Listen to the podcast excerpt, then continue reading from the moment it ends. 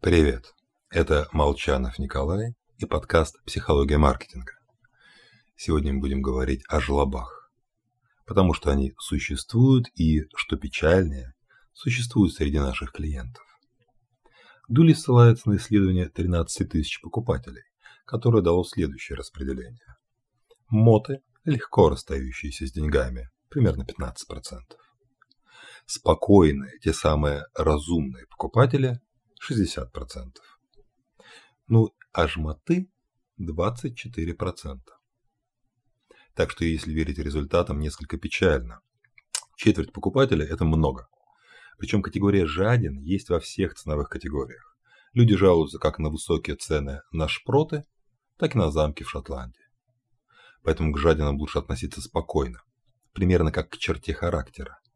Им действительно сложно платить. Процесс расставания с деньгами для них болезненнее. Что нужно? Так это точно знать их долю именно для вашей товарной категории, так как техники убеждения для них отличаются. Например, в университете Карнеги Меллон предлагали массаж за 100 баксов, рекламируя его как удовольствие для спины. Частота покупок в группе жмотов была на 26% реже, чем у транжир.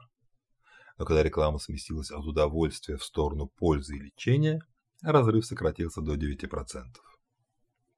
Если разумные покупатели ищут баланс цена-качество, то для жадин важно создать ощущение, что они обыграли компанию, получили больше, чем должны были бы. С вами был Николай Молчанов и подкаст «Психология маркетинга».